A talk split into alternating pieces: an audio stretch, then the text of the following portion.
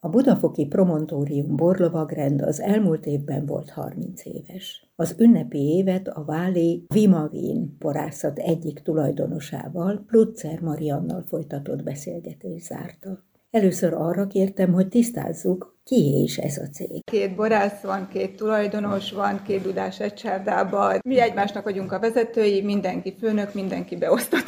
Teljes demokrácia. Mennyire aktíva tud részt venni a lovagrend életében. Amikor tudunk, akkor jövünk. Vannak néha hátrányok abból adódóan, hogy nekünk a borászat ez nem a főállásunk, Nekünk a hobbink, így nehéz néha beilleszteni az életünkbe még ezeket az eseményeket is. A borászatot, mint hobbit választotta. Mi előzte meg?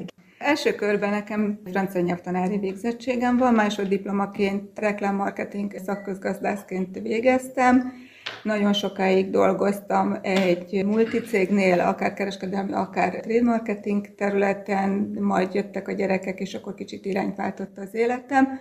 Az, hogy hogyan és miként kerültem kapcsolatba a, effektíve úgy, mint borászattal, én igazából azt szoktam mondani, hogy mindig végigkísérte az életemet. Egyetlen egy családi vonatkozás van, hogy a nagypapám bőszcsemegeszőlő termesztéssel és nemesítéssel foglalkozott, így valamilyen szinten gyerekként beleszagoltam, hogy mit jelent ez a kicsit pince munka, de abszolút mi gyerekként éltük meg, hogy jó buli volt, hogyha elmentünk és születeltünk. Az élet mindig úgy vitt, hogy valamilyen szinten kapcsolatba kerültem a borászattal. Középiskola után kikerültem két év Párizsba, Amennyire nálunk akkor még nem volt bor kultúra, ott nagyon szépen beiktatták a, akár az aperitívtől kezdve végig levezetve az étkezésekhez a borokat. Utána Egerbe kerültem a főiskolára, Eger borvidék, szőlőtőkék között futkoráztunk, mert hogy suli után jó volt egy kicsit kimozdulni, úgy érzem, hogy akkor is ott volt az életemben. Akkor utána jött Pécsett az egyetem, a Szőlő utcában laktunk. Azért volt Szőlő utca, mert ott régen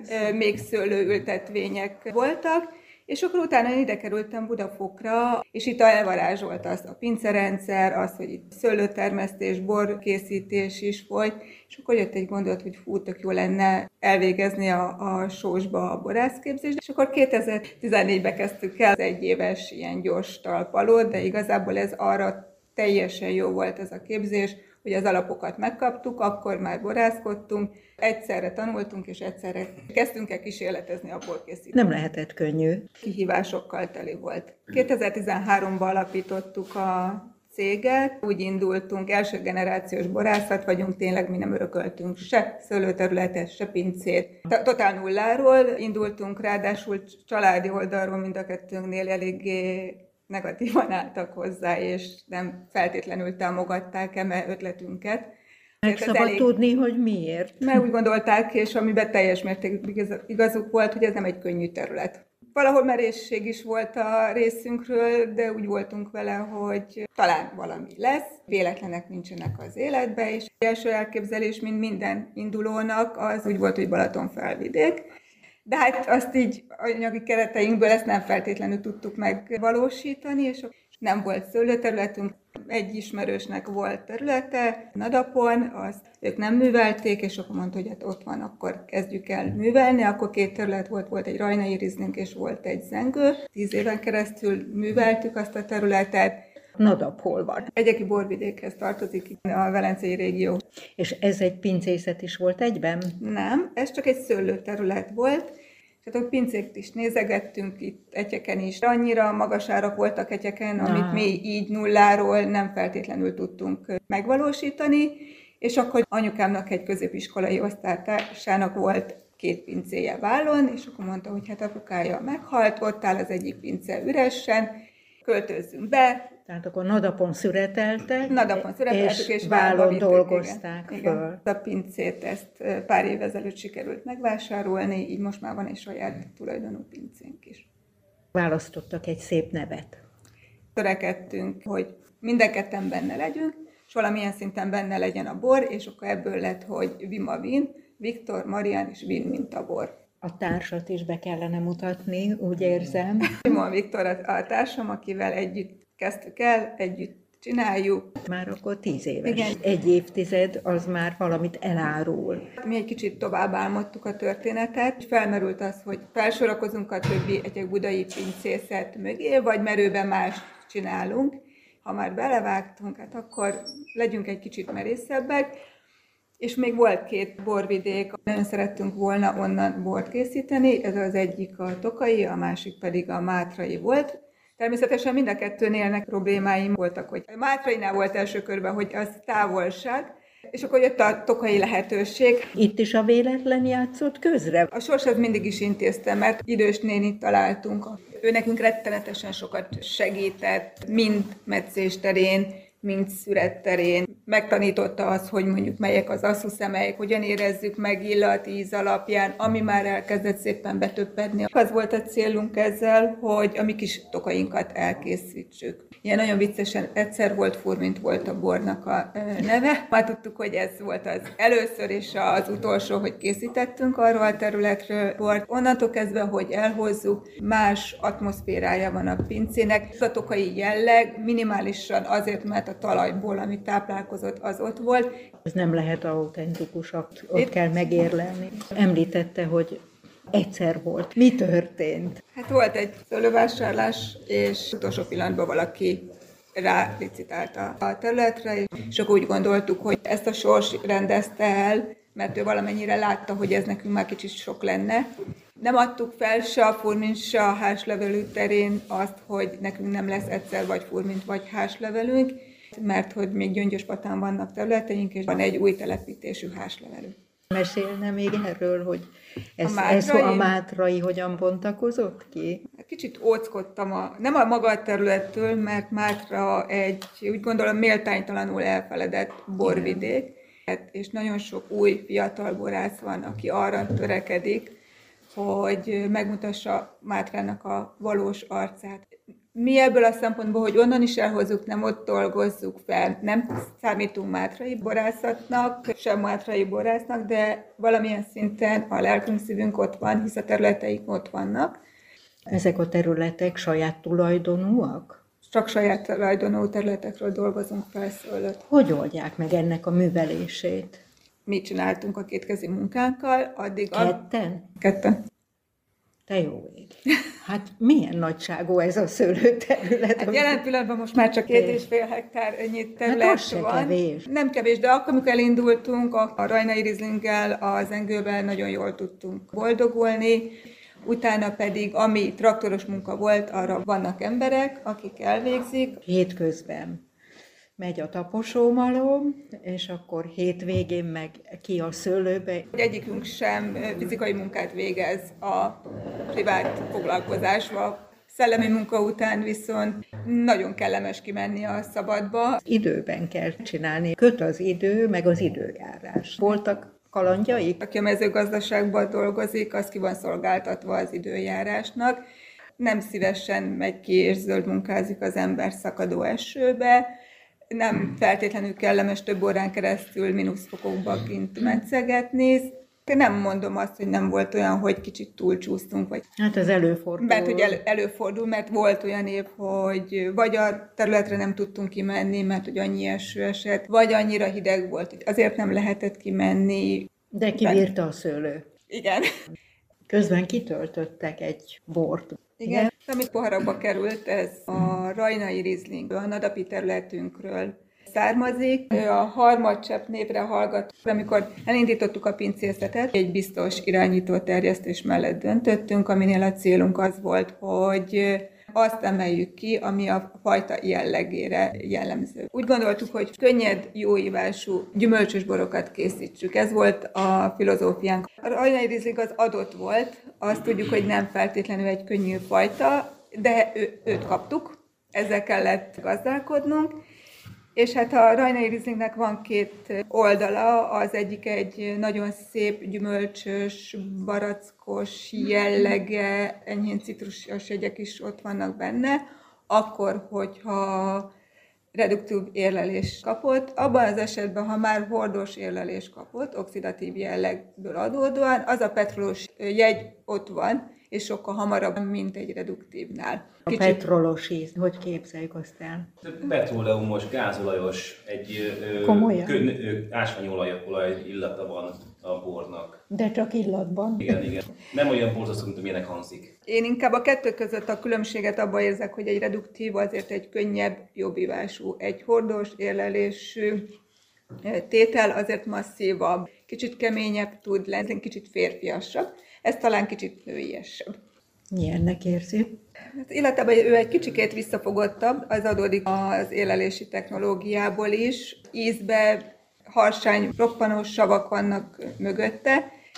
Ez jellemző fajtára, illetve az egyek budai borvidékre is, hogy itt igazából a savak, bármit csinálunk, ezek ott vannak. Aha. Mi ezt egy picit úgy próbáljuk enyhíteni, hogy mindig marad benne egy pici maradék cukor, finomítja tulajdonképpen a markáns savakat. Lágyabbá válik a bor.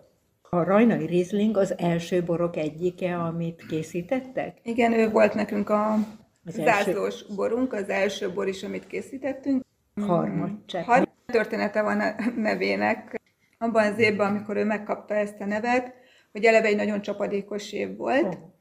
és a rajnai Rieslingre jellemző, hogy technológiai érettség után, hogyha kap egy masszív esős, akkor akár le is tud folyni a fültről.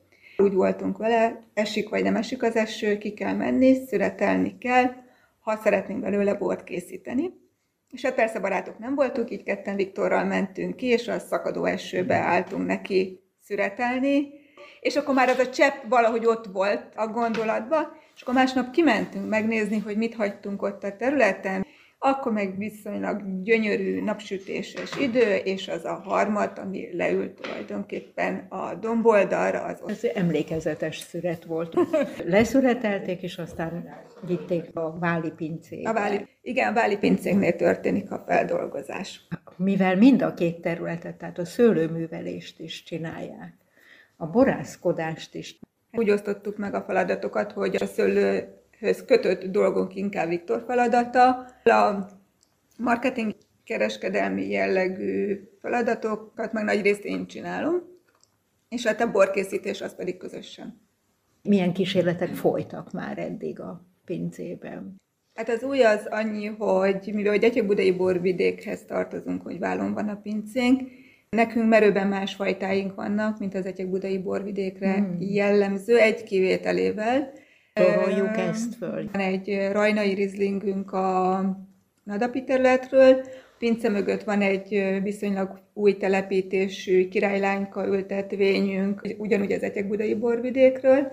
Van egy olasz rizling bor a Mátrai borvidékről, portugézer kékfrankos szintén Mátrai borvidékről, és pár éven belül egy házlevelű fog csatlakozni még Két borvidék közül úgy sakkoztunk, hogy az budai legyen a fehér boros, könnyed, reduktív, vagy akár a gyöngyözők boroknak a területe, a mátrai pedig legyen a vörösboros és a testes fehérboroknak a hazája. Vannak elképzelések mindig, de természetesen az élet az mindig felülírja, vagy akár a borfejlődés közben. Így volt egy tételünkkel is, hogy mi szárazat szerettünk volna, száraz furmintot, a bor úgy gondolta, hogy ő nem száraz furmint lett, ő megállt az erjedésbe, ő döntött, nem mi. A marketing nagyon fontos. Számunkra azért is fontos egy kicsit a marketing, mert nem ismert a nevünk, meg kell mutatni magunkat, hogy itt vagyunk a piacon, kik vagyunk, milyen jellegű tételeket készítünk. Az is a marketinghez tartozik, hogy milyenek a címkéinknek a megjelenése. Nagyon különlegesek a címkék. Vazarelli Igen. ihletésű. Kinek volt az ötlete? A kiinduló pont az volt, hogy én nagyon szeretem Vazarellit, és ez már determinálta azt, hogy valamilyen szinten ez jelenjen meg a borainknak a címkéjén, illetve és a Viktor tényleg jókat szokott rajta nevetni, de amikor megkérdezik, hogy számomra mi a borkészítés, mindig azt szoktam mondani, hogy a borkészítés egy művészet. Olyan, mintha egy festő megfogja a vásznat, a palettát és az ecsetet, és elkészíti a képet. Borkészítés szempontjából ott van a terület, ott van a szőlő, és a szőlőből elkészül a bor, ami egy alkotás. És a címkék is valahol ezt tükrözik. az biztos, hogy megjegyzik a címkéinket, le tudnak azonosítani minket, hogy mik vagyunk, de az is biztos, hogy megosztja egy kicsit a közönséget. Egy új bor van a poharunkban, ő egy olasz rizling, hordós érlelésű, és jól mutatja a pincészetünknek a filozófiát, egy budai könnyed, reduktív, a mátrai az pedig a testesebb hordós érlelésű tételek. Bohemia lett a neve. Az első Dunai gőzhajónak a neve egy kicsit így visszaköszön a hogy mennyire közel áll hozzánk a víz, a hajózás vagy vitorlázás. Fontosnak találtunk, hogy a fiatalokat meg kell tanítani a borkultúrára, mert nem mindegy, hogy milyen bor élménye van először az életébe. És igen fontos az, hogy minden fiatalnak az első bor élménye egy minőségi bor legyen, hogy utána tudja hová kötni azokat az íz, illatélményeket, amit egy bor tud adni.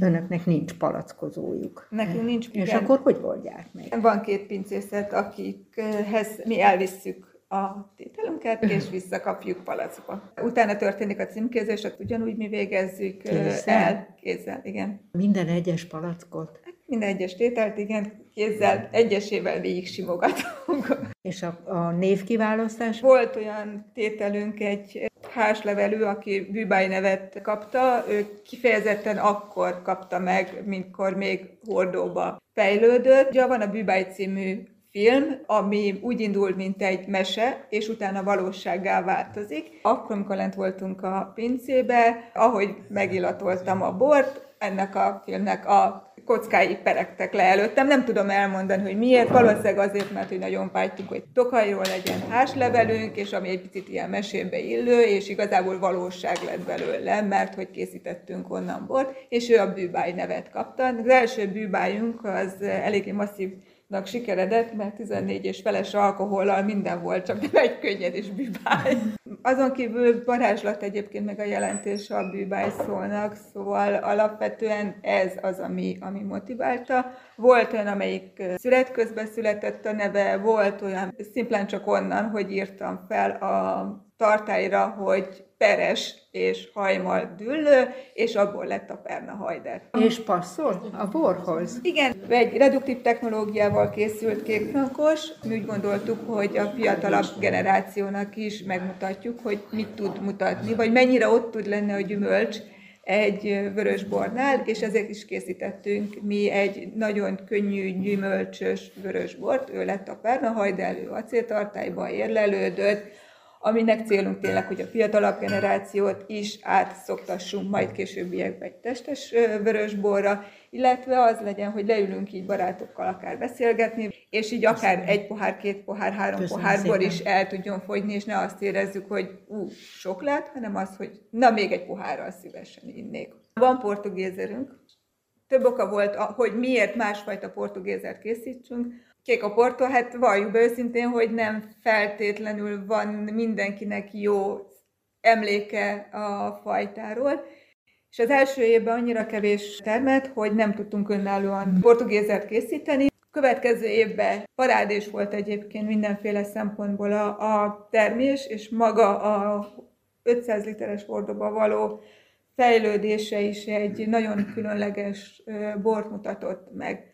Nagyon-nagyon-nagyon gyümölcsös volt. Illatában fenomenális étcsokoládés jegyek kötvözöttek az aszalt szilvás jegyekkel, és ő a hipnózis nevet kapta, ő Mátrai borvidék. Ő nem reduktív és gyors eljárással készült, hanem hordós érlelésű tétel. Mi akkor azt beadtuk egy bor versenyre, a bor és piacnak volt portugézer nagy tesztje, és második helyet értünk el. Gratulálok, a... hát az gyönyörű. Láthatólag nagyon szereti készíteni, meg valószínűleg kóstolni is a porokat. Elnézve a törékeny alkatát, úgy gondolom, hogy túl sokat vállal. Van egy rendes munkája, és a hobbija is nagyon sok feladatot ad. Emellett viszont családanya. Igen. Hogy tudja összeegyeztetni? Mindenkinek arra van ideje, amire időt szán. Gondolkodtunk, hogy most hogyan tudnánk megőrizni azt, hogy az a lelkesedés, az a szenvedély, az a szeretet, amivel a borokat készítjük, az ott maradjon, és ne vesszen el a reketeg munka. Így arra jutottunk, hogy nem fejlődünk tovább, sőt adtunk el területeket, illetve most egy úgynevezett kivárásos alapon vagyunk. Vannak új ültetvényeink, amik nem azt a mennyiséget adják a fiatal jellegükből adódóan, így tudunk sakkozni, hogy kevesebb bort készítünk. Átértékeljük, hogy most hová és milyen irányba fog menni a piac, így talán megőrizzük azt, hogy ne veszünk el a munka folyamatokba, ne veszítsük el a fáradtság miatt a lelkesedésünket és a szeretetünket, ami adja, hogy mi bort készítsünk. Úgy legyen. és a gyerekekről, hogyha kérdezhetem, Igen. hogy ők a jövő? Szülőként alapvetően úgy gondolom, hogy terelhetem, irányíthatom az életüket, de igazából nekik kell megtalálni a saját útjukat, hogy mibe fognak tudni kiteljesedni. Ha úgy dönt, hogy szeretné folytatni, akkor annak igazából mi csak örülünk. Plucer Mariant, a Vima Vénborászat társtulajdonosát Somogyi Ágnes kérdezte.